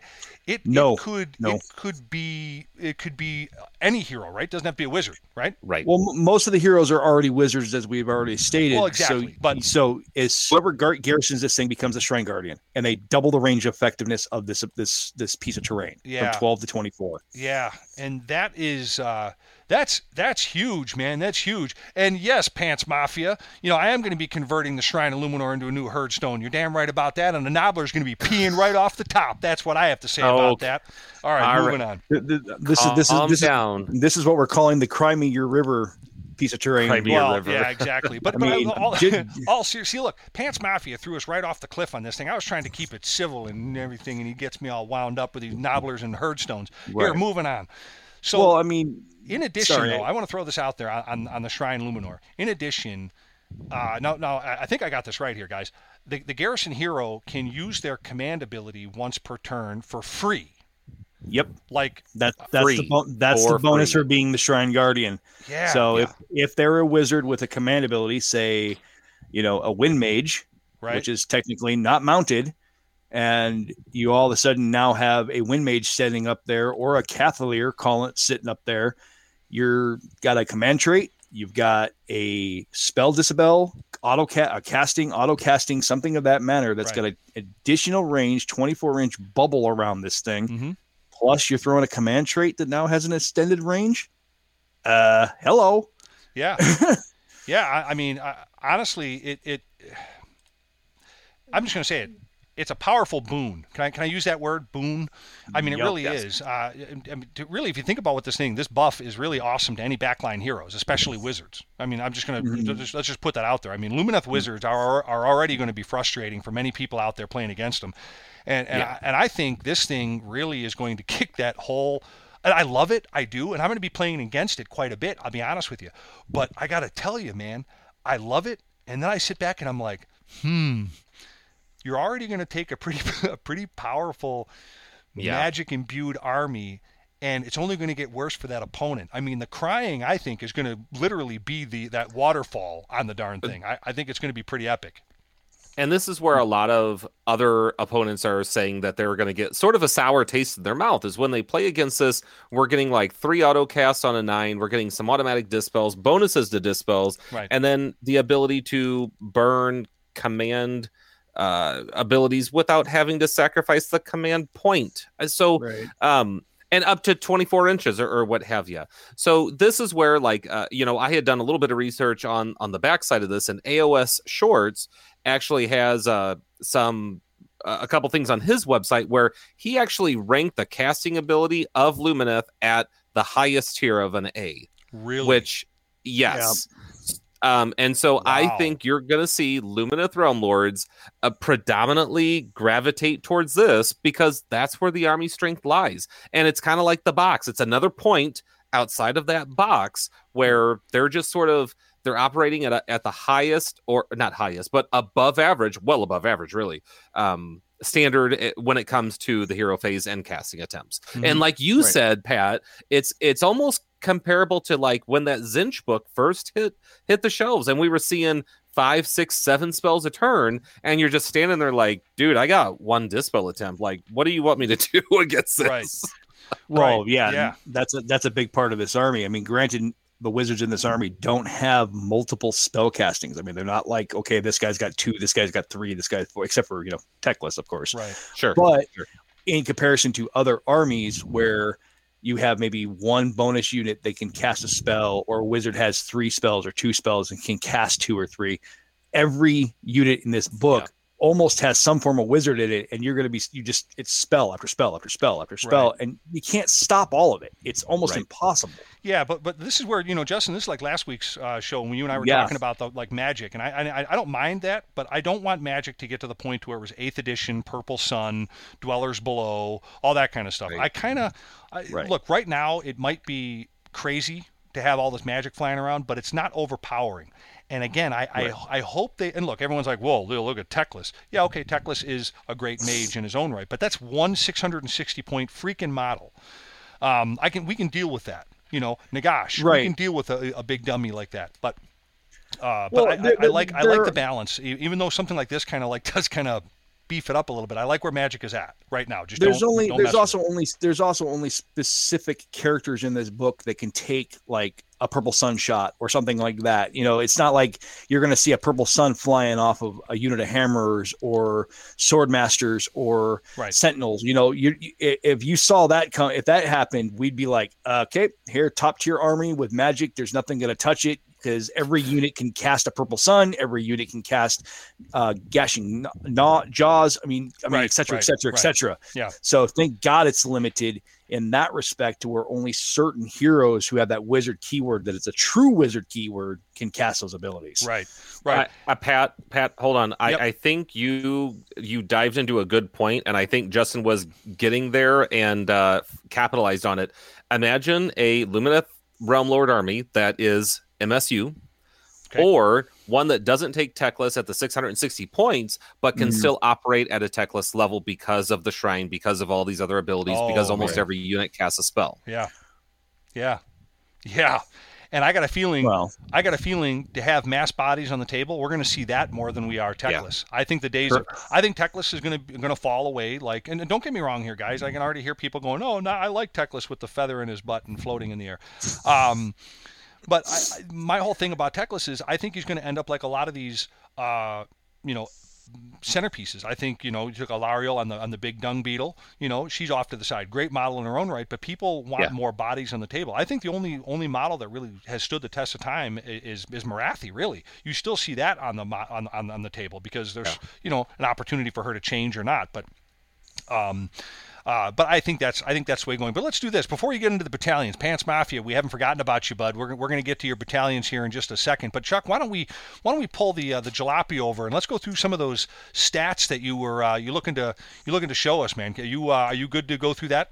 Yeah, so um, basically, what I tried to do was uh, break down some of the average damage output of some of the models that we would see um, from a Lumineth standpoint. Right. Um, Blade Lords, uh, obviously, if, if you're looking at the average damage table now, um, are the purple ones, um, and they are more of the elite unit and more expensive. But I just wanted to sort of look at base damage output for units that have like a four plus five plus save.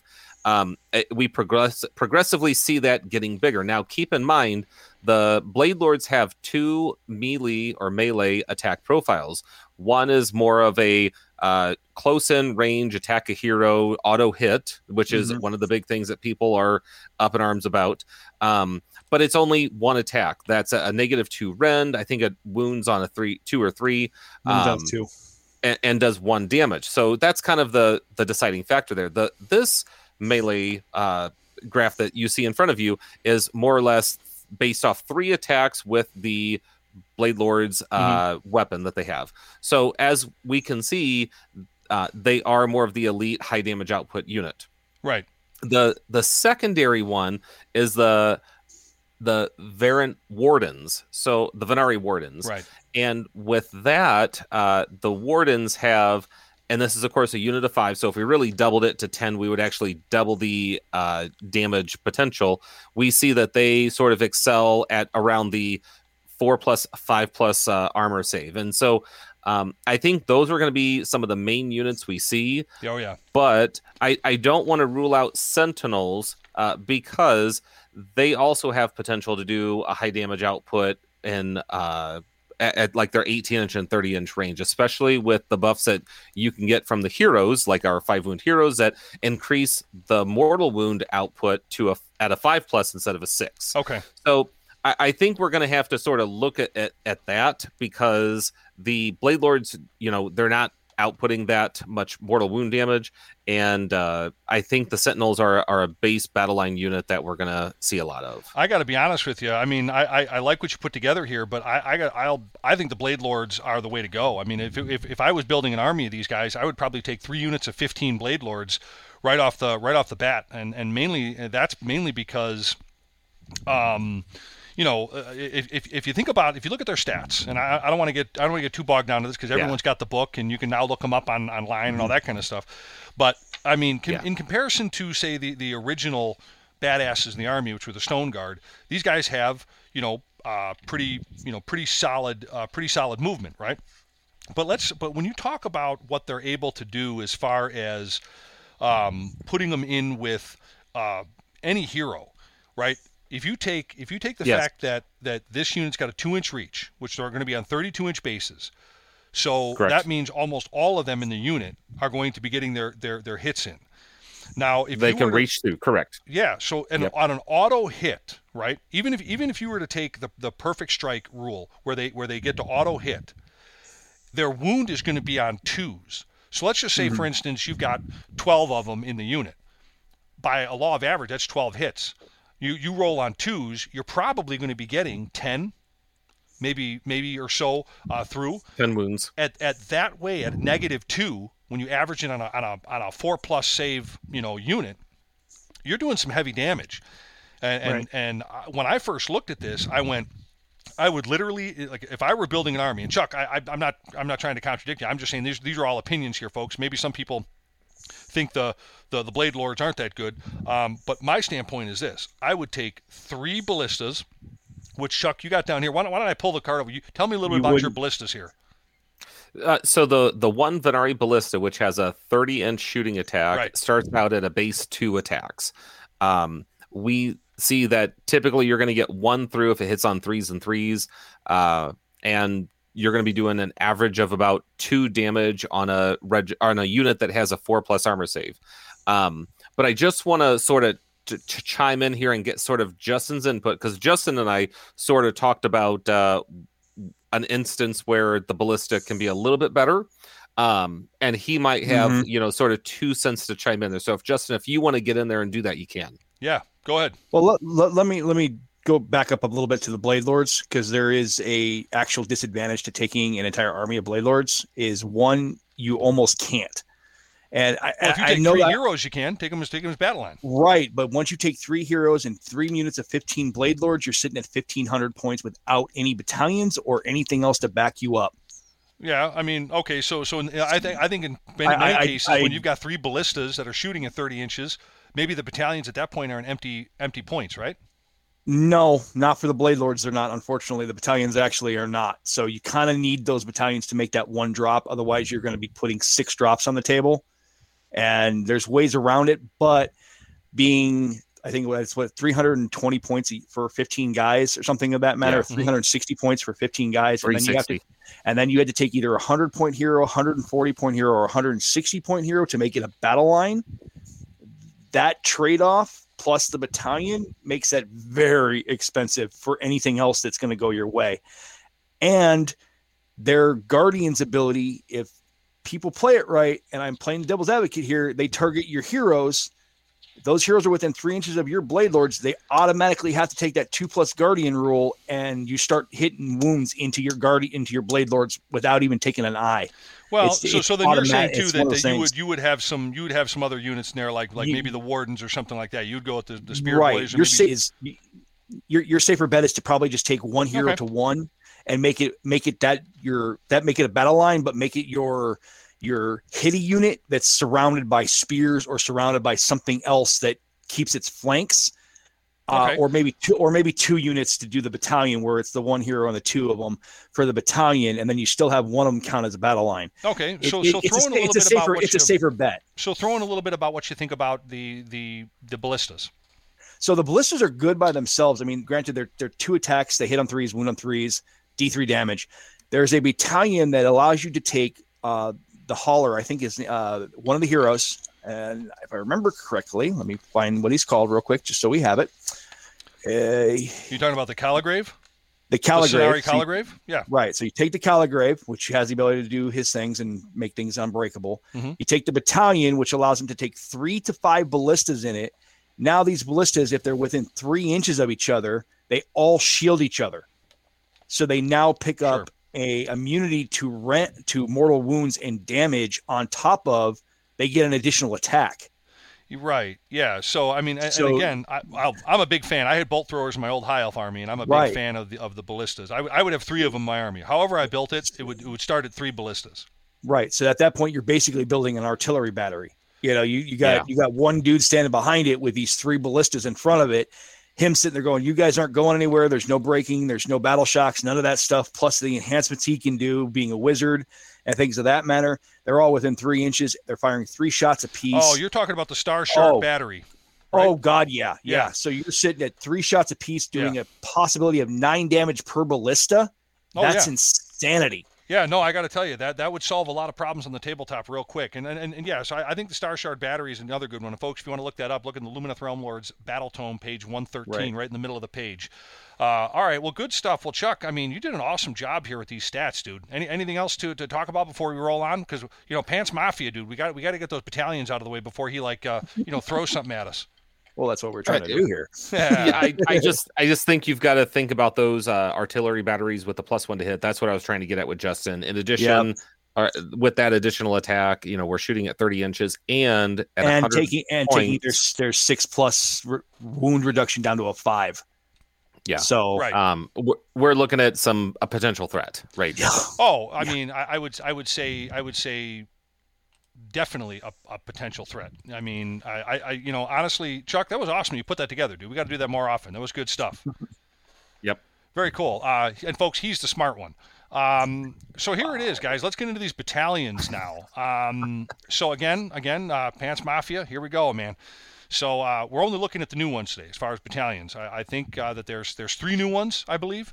Um, Yeah. And we got the, the- let's start out with with uh, with the uh, let, let's just let's just wrap it up, man, with the Star Shard battery. I mean, obviously we just talked about this one. This is the uh, this is the Calligrave uh, you, as, as a hero, and you're going to have three to five ballistas, 5 Mm-hmm. ballistas, five ballistas. Yeah, it's 500 points, but it's kind of appealing. Um, and they all the all the all the units gain a five plus feel no pain, and um, I got to be honest with you, man. That is that is tasty. I that might be. I don't know if that's my favorite one yet, but that's that's right now. It's kind of it's kind of fishizzling my nizzle. I kind of like that one. Um, what do you think, man? Give me Justin. Give me another uh, battalion, new one. What are we What are we going to talk about How about? about the Hurakan Temple? Just the the, Okay, all the one that's the it's the Lord, uh, separate the Lord of the Seventh Wind or the Spirit. It's the Wind Mage, and it's one to three Hurakan Wind Chargers. yeah, So yeah, I mean, it, that that's probably and by far one of my the better ones I like, just simply because if it's wholly within a hero of the battalion, um, they count as making charge moves regardless if it's a move or not, a regular move. So there's bonuses there for charging and things of that matter. right. So so this this this Hurakan Temple though, this is the with the, the named version of the character, right? Or the uh, unnamed. Sevireth? or both. It's it's either Oh, or. oh, that's right. You, can- you can take either or. Okay, okay. So yeah, I mean, this is the um, so you can get one to three wind chargers out of this one, um, and yeah, I, I think there's, I think you said this this this grants every unit in the battalion the ability to benefit from charging, even if they didn't. Correct. It counts as a charge regardless if it's if it is or not. But they got to be within what 12 inches of a hero. Uh, wholly within 12 inches of a hero, which is not hard to do when you have a wind mage that's moving like crazy, or the spirit that's moving 24 inches. Yeah, regardless. I, I mean, it, it's decently powerful. I think, and I think to me, when I when I think about this one, yeah, it's kind of neat, kind of powerful, kind of strong. It's, I think it's kind of worth considering. Uh, if you bring, Probably second on the list. I, I think you have to bring all the units involved, though. You know, Right, you do. I, I, I really, I really think, um, I really think that to me, yeah, I don't know. I, I got mixed emotions about that one. I, I like it, and but yet I don't know why. I got to think about that one. I got to, I got to let that one simmer in the in the brain stew a little bit. Uh, but Chuck, what do you think about the Blade Lord host, Yeah. man? So I know I was kind of going with this and, and leaning towards that uh, when I made my statistics page there um, a little bit ago. Even though I'm not the smartest one in the room, I just want to say that. So Blade Lord host, uh, one Venario scenario, sorry, Scinari hero, and two to three units of Vanari Blade Lords. You can re-roll hit rolls of one for attacks made with melee weapons by units from this battalion that target an enemy unit that has made charge move in the same turn. Right. So that kind of goes back to you know the two attacks that blade lords have. We can have the perfect strike, which perfect strike, which auto hits, Right. or the fury of blows, which hits on a 3 plus. Yeah. So you're going to be put there theoretically hitting with some 80 some percent of your hits. Well, if you have a two inch reach with that blade, your front rank might be hitting the second rank of the enemy unit, maybe Right. even the third rank if they're on 20, 25 millimeter bases, depending on how they're stacked. I think they're 35 Um, millimeters, what they come in the box, but So I, I so my my point being is that we're going to have a lot of hits with this. Oh, you're not kidding. And you know something? I mean, when uh, when I look at this battalion here, now that I think about it, I mean, you're you're literally dispatching hordes, you know, gone.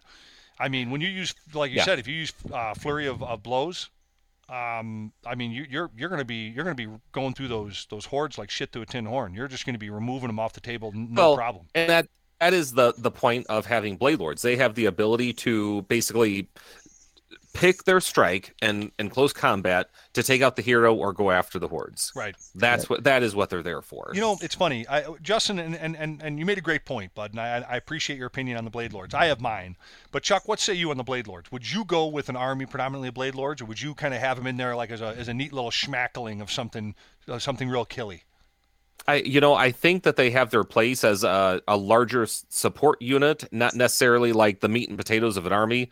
Um, I think you're going to have and need more bodies on the table uh, from wardens or sentinels as far as having objective takers. Right. And these guys are almost like your I I, I want to say they're sort of like slicing the cheese. Like you need them to do a surgical strike here, you're charging them forward, killing this model or unit, then moving them somewhere else for support or guarding a hero right. uh, because they've got the Vanashimor banners, which you know on Oh, a yeah. four up ignores spells or endless spells. But then um, I do believe they have the ability to like reallocate wounds somehow, uh, so they block incoming damage potentially. Uh, that That's the- another that's- friendly unit. That's the Guardian's role for taking heroes. So What Yeah. I w- what I was leaning towards when I was saying that these would be a good thing with that battalion we are talking about is you take this Scinari lore seeker, you put with two units of those guys as bodyguard to him, Yeah. and then basically take that battalion so that you can drop it as one unit. You walk up to an objective, and all of a sudden now you've got say 20 models that are basically walking shields that say, oh, that lore seeker's never taking damage because we're within three inches. We're going to absorb that damage from him. And as soon as that lore seeker hits that objective, it's his until he dies. Mhm. Even if he walks, as long as he's within six inches of that objective, it's his no matter who walks in on it. He could get, you could have a mega gargant walk in that's got 30, 30 claim points, you know, like they do. And basically, it don't matter. This dude's there, it's his. you know, it's funny go, going back to the to, to wrap up our conversation on the battalions. You know, the Blade Lord host. You know, probably my favorite battalion uh, because I really like the Blade Lords. But you know, what's funny? I go back to when I was when I was a High Elf player, and I wonder if this is going to happen again. I wonder if we're going to have one of those histories repeating itself kind of moments. Because when I was a High Elf player, I loved Swordmasters. And but I almost was reluctant to ever take them out of the case and put them on the table because enemy gun lines, enemy whatever, would always see them and they knew exactly what those sword masters were going to do and they immediately uh-huh. got evaporated off the table. But you know, once I kind of learned to use them in that utility role, I think I went an entire year without my sword masters ever making it into combat. But what that did was that was almost a ploy unit that my enemy would focus fire on or focus in Yeah. on. And the rest of my army could do whatever the hell it wanted to do. And I had Lothern Seaguard and had all those old, you know, eighth edition. So for you, Right. for you younger people, that was an old ass game a long time ago. But um, but I played the hell out of that way, and I found a different value for them. And knowing what the Blade Lords, who are essentially sword masters, are they even have the sword master rule, which is great, uh, are going to be able to do. I think I wonder if that same thing is going to happen because you're not going to want to get this unit into combat with you at all. You're going to want to get them as far away from combat as, as, as possible. Right. And um, so to be honest with you, um, I like what uh, what this army is shaping up to be, and and and I, I you know it's.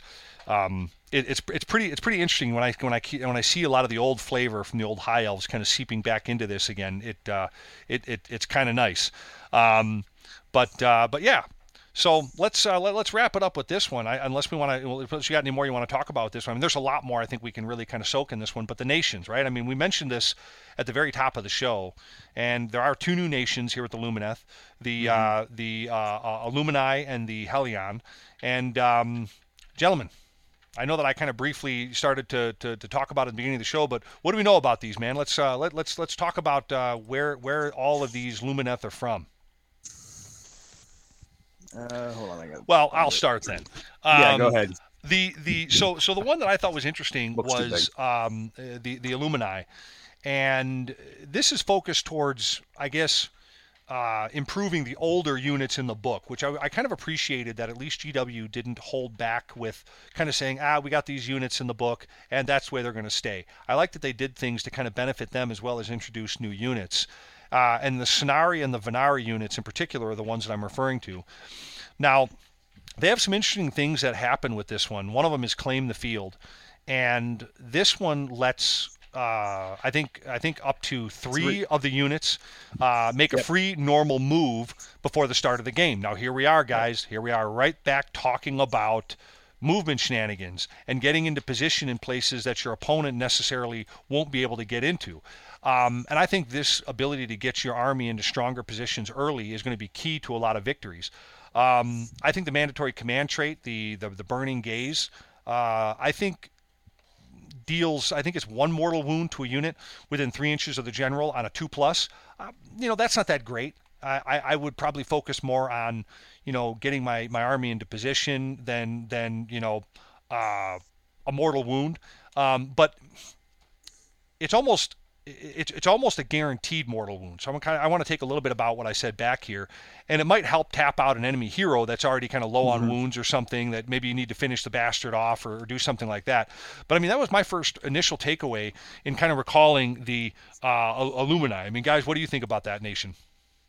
I I think it's built for some of the new stuff too. I mean, Oh, it's designed specifically for the Vanari and the Scinari units. So your Vanari blade Bl- blade lords are part of that. Right. You know, having the ability to have them and your guardians walk up three inches in addition to their norm on turn one or move up on turn one, Mhm. and then having them where they can run Right. and count as charging. So now you've got Vanari Blade Lords that are literally moving up first turn as a free move, right. advancing, running, and then they can still Oh, charge are in you- that same turn. referring to the uh, the command trait, the seize the moment, where where Right, it, you- it lets you you, have- run and charge in the same right, same so- turn? That one, yeah, yeah. So between claim the field, seize the moment, and everything Yeah, I else, forgot you about that ha- one. You could technically have a Vanari Blade Lord unit in combat, effectively turn one, turn two, if if you got enough Yeah. movement shenanigans Well, in that's play. what I'm saying. You know, you, you get yourself into those powerful So- positions. It, could- it could keep your Right. opponent on their back foot. And I think I think the one thing we forgot to mention, I just is, is that the mandatory artifact, the the Waystone, uh, is incredibly powerful. I, I think of the two, Yes. I think the uh, Illumini is probably my favorite of the two nations. Um, you know, because again, it, it is only once per game. I don't really care for once per game stuff, but sometimes you, But- you got to make an exception. But the bearer can pick a point within 12 inches away, uh, or I think it's 12 inches away, as long as they are more than three inches from enemy units, and they can warp there immediately. So more movement shenanigans, man. So Um, i- imagine in, in this that you you know destroy a unit either in combat or with sentinels, God forbid, thirty inches away that you buff up, or at, at eighteen inches so you can do the mortal wound ability on a five plus, and then you just pop your character over there. exactly, exactly. There you go. Right. I mean, it's just like go on the other side of a unit, uh, take the objective, and what the heck are they going to do about it? Not a damn thing at that point. or or you have an extremely fast character that can get somewhere onto the table, say 24 inch movement, something of that manner. Right. And hey, you have a 12 inch thing to throw a unit of blade bo- blade lords at them, and hey, I picked the unit with command with the seize the movement, and they still charge you. Hey, Justin, who are you talking about when you said you had a 12 inch thing? What? Haha. What you, all right. So so let, let's let's wrap this up here, man. We got the new we got the new nation now. The uh, the the Helion Helon. Um, so obviously they're they're the ones that like to do all the shooting. Um, the battle trait Gale of Killing Shafts grants I think it's uh, range units locked in melee a bonus attack uh, with their missile weapons. So this one's kind of interesting to me because it kind of flies in the face of the whole, you know, uh, shooting in and out of combat thing. I, I think it makes it more deadly if your your ballistas or sentinels get locked into a you know say some kind of an unfortunate combat. Yes. I think the the, the command trait um, ties in pretty well with that. But I mean, let, us kind of stop there. I mean, this really kind of gives a nice buff. I mean, I still like the other nation better. That's my opinion. But I still think it gives a nice buff to those shooting units that are typically not so great in close combat. What do you guys think? You got ballistas with four shots with this if they're within three inches. That's crazy. Yeah, I mean you're going to be doing six damage if not more. Yeah. Yeah. Bata- battalion, this plus the ballistas standard, that's four shots. It's a possibility of 12 damage per ballista coming across the table Right. at three inches. Right. Yeah. Right. And then you add that additional to any uh, sentinels that are in the background with their bows, which I think they're firing two shots. So now they're three shots. Right.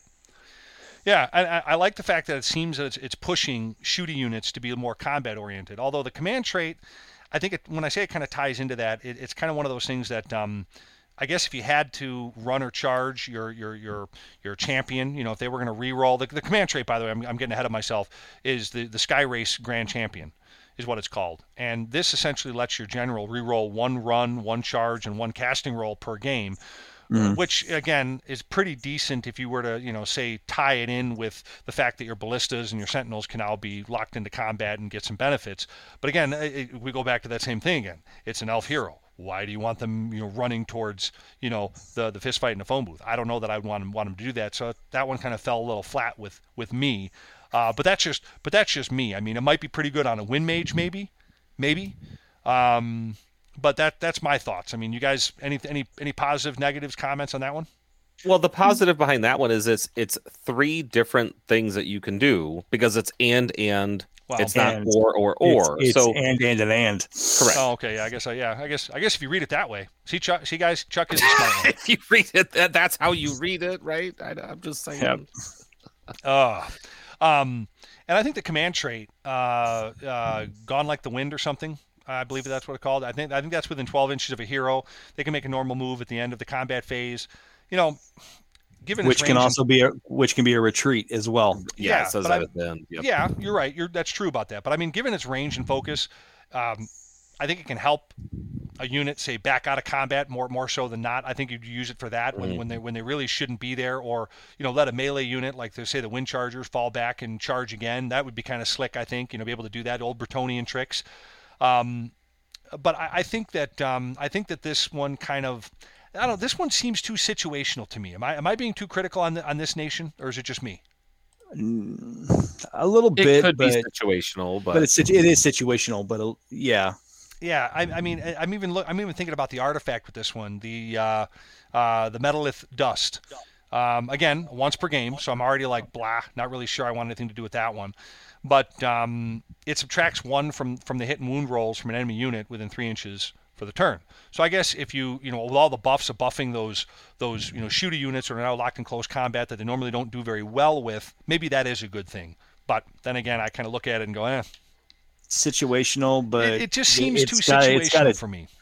Right, but you think about it, if if you're fighting, say, Idoneth Deepkin, and they're turn three where they're auto, they're they're attacking you before you attack. Right. You know, all of a sudden you pop this thing, and the entire unit's at a minus one to hit, minus one to wound.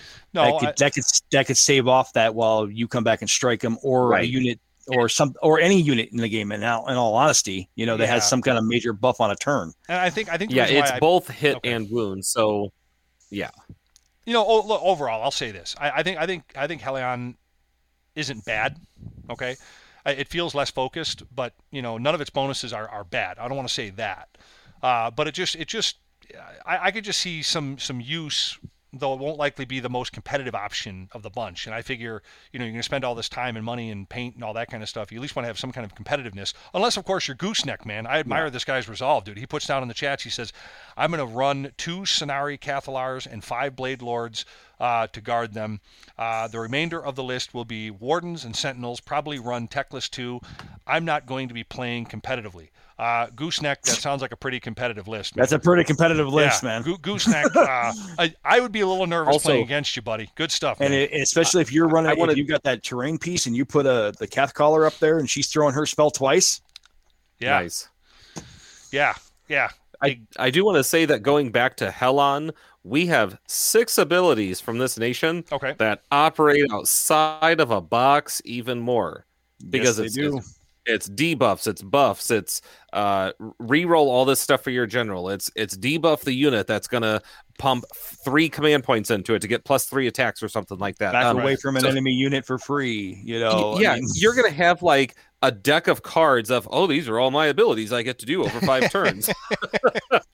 Yeah. I mean, I, I really see people making cards for all this crap that they can do. It it'll be and you're just gonna be sitting there like, yep, okay, all right, minus one, okay, I hit on sixes, okay, yeah, I get one attack, uh, you know, and it's just like yeah, in, in a way, this army is actually one of the probably uh, and is probably the most defensive army nation in the list. I mean, you get these guys on an objective, and the fact that they have an additional combat attack at three inches for for bows. Right. So now your Yeah. sentinels sit on an objective and just keep shooting you, and then they back away and say, "Okay, we either re-engage you or something else sweeps in from the sides at that point while we're still shooting you because you're within three inches of us, and we have four shots with ballistas." I mean, this is a defensive. This has got defensive written all over it. Well, which is which is uh which is an elf thing, right? At least at Yep. least the old high elves were very much. Yeah. Oh yeah. Well, uh, well, well, good stuff, man. Good stuff. What what else before we can wrap up the Lumineth? Before we get to the question of the day, what do we got? Uh, I mean, we really didn't touch too much on the Hurakan, but that's there's there's just too much in this book to really go through. The only one I really want to bring up is um, the new named wind characters. Uh, I Oh, think yeah. it's uh, Yeah, let's, let's, let's roll with that one. Yeah. simply because this guy is he's a, he is a game changer. Okay. 24, 24 inch move character with 10 wounds, bravery 10, four attacks at an 18 inch bow, which is, you know, kind of standard, but it's his ability called scour, which, or, or score, or whatever you, however you want to pronounce it. The dude moves 24 inches, Gitz within one inch of a terrain piece, touches the damn thing on a two plus, and turns it off for the game. Right. Right. He's uh he's Doesn't got a, he's destroy got a, it, just got a turns it 24 off. inch yeah 24 inch uh, movement. Right. So, oh, there's that nice little shrine for OBR. I turn it off. There's an awakened wildwood. I turn it off. There's your bad moon shrine for the the gets. I turned it off. You know, I, I got to be honest with you. You know, thinking about thinking about that, you know, looking at the old Sons of Behemat book right here, man. I, I got to tell you, you know, I don't, you know, the gate, the, the gate smashers, yeah, you know, the great giants, but I don't know that. I, I, I'm, I'm, I don't know that I've ever won or lost a game because of a, a terrain feature. But well, th- you think about it though. This guy's moving 24 inches, so he's double the speed of the giant. Well, sure. And against, say, whenever, um, and I, I specifically, I'm focusing on armies that rely on their terrain, like the game Gloomspite Gitz. If that Right. terrain piece gets destroyed, they can't bring anything back. This guy Yeah. walks over and turns it off. They can't bring anything back. Yeah. Okay. Yeah. You put it like that. You go- that that's You Okay. go, you go to the, you go to the Sylvaneth, and you turn off their awakened wildwoods. They can't summon or bounce their troops around the board because they're no longer anything but a set of trees. so. I think we're going to be seeing this guy in a lot of Lumineth armies. Hey, You're uh, going to be for 300 points, probably. Yeah, gooseneck. Trade up, man. Get rid of that Teclis and, and roll with one of these guys. No, I'm kidding with you. All right, well, uh, we got uh, we got other good stuff coming up in the show.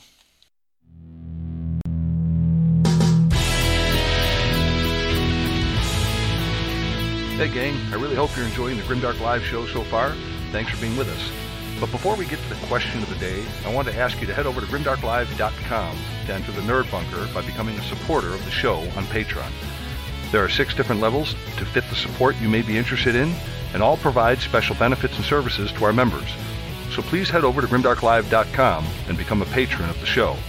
And while you're on grimdarklive.com, you should know that Grimdark Live isn't just there for entertainment. We're a full-time miniatures assembly and painting service. We have three different levels that we currently paint to, and we provide free quotes. So let us know if you have something you need painted, and we'll get it done for you. And if Patreon or painting isn't something you're ready to do at this time, we totally understand. And thank you for spending time with us here on Grimdark Live.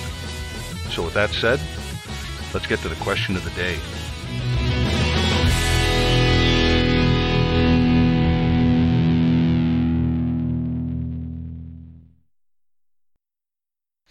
All right, we got the question of the day coming up here on Grimdark Live, and and you know what? I the Lumineth thing. I got to be honest with you. We could talk about that.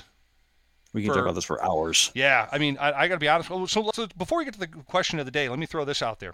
So, Chuck, are you in? Are you playing them? Yeah. Okay. Me? Oh, Realm Lords? Yeah. Uh, I'm still working on Sons of Behemat before I get another seven hundred and fifty dollars into another army. Yeah.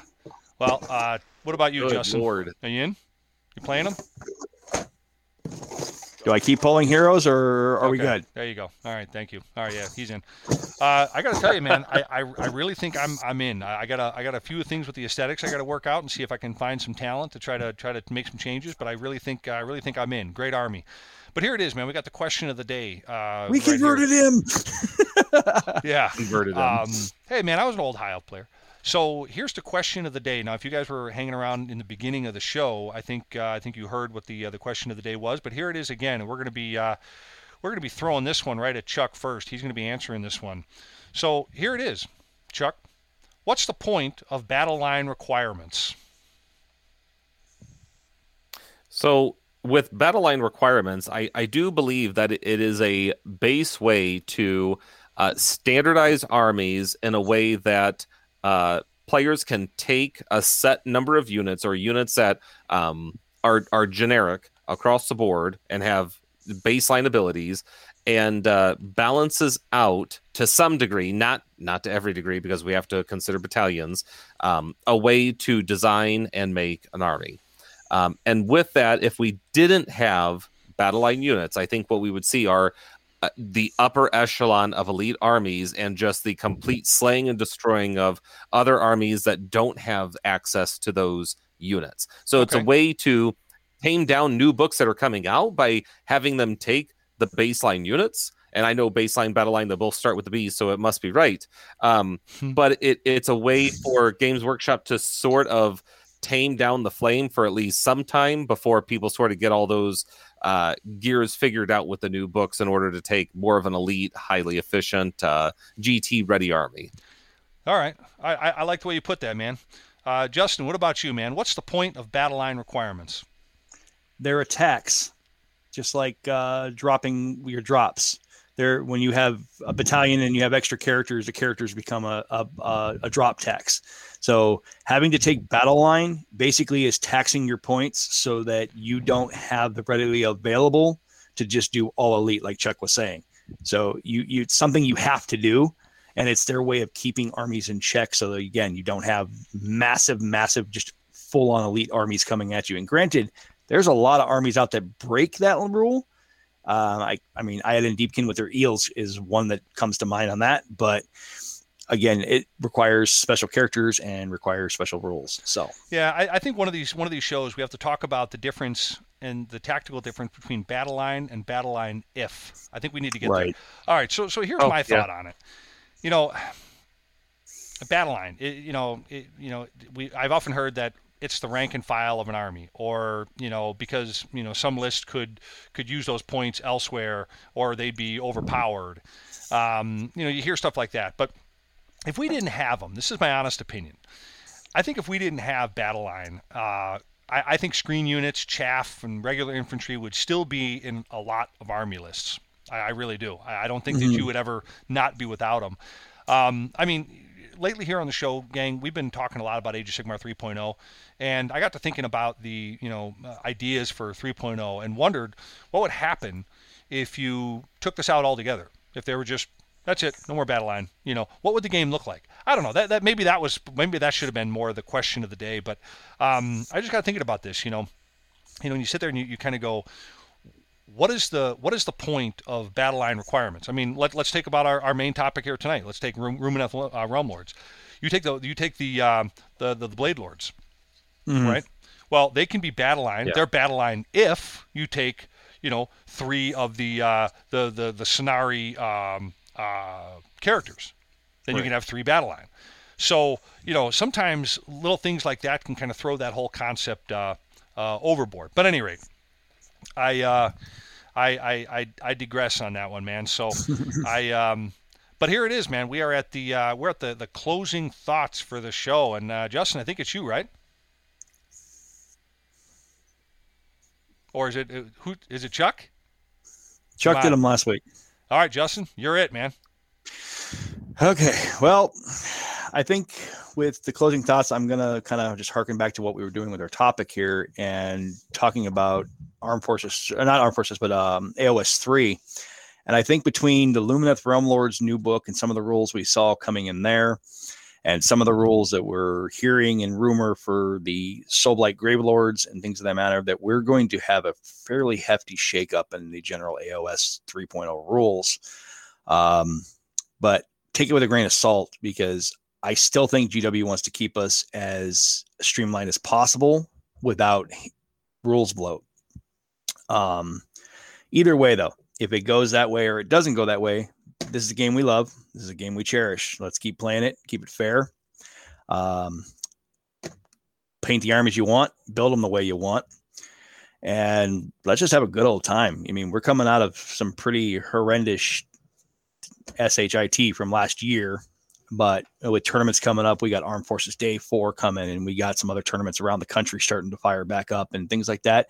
And it's becoming a real good time for us in the Warhammer community and the Age of Sigmar overall. So let's just keep it fun, fair, and have some fun and go from there. That's all I got. That's good stuff, dude. Good stuff. Well, that's it, gang. That's uh that's that's a wrap, man. That's a wrap. And all the Grimdark Goons, and I'd like to thank uh, all of our listeners for another great show. And we look forward to having you back next time. We discuss all things related to dice, dragons, demons, and a dwarf in the Warhammer world. So please don't forget to join us next Tuesday at 7:30. And also, please don't forget to uh, to give our little show here a like or subscribe uh, if you haven't already done so, and follow our podcast, by the way. So until we meet again, remember, roll them dice, fun and fair, and don't be a freaking short pants. Shorty pants. Bye. Night, everybody. Bye, guys. See you next Night. week. Bye. Dark Live would like to thank you for slumming it through another show with us for all things dice, dragons, demons, and a dwarf in the Warhammer worlds.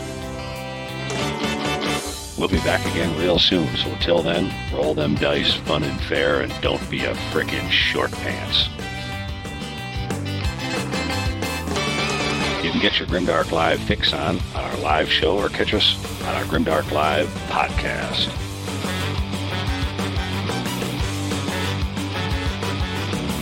Never fear, gang. There'll be more great content from Grimdark Live coming to you each and every week. So stay tuned and stay grim, all you dice chucking, glue sniffing gamer goons. You're all awesome. Looks like I picked the wrong week to stop sniffing glue.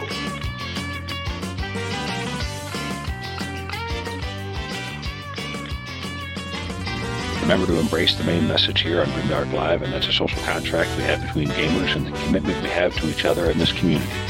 We're only as good as our last game.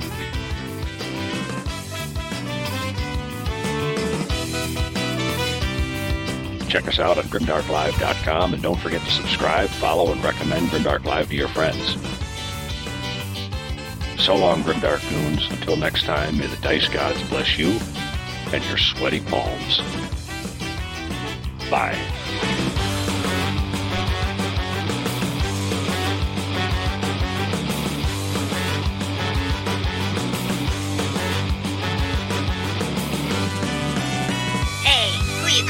Short pants?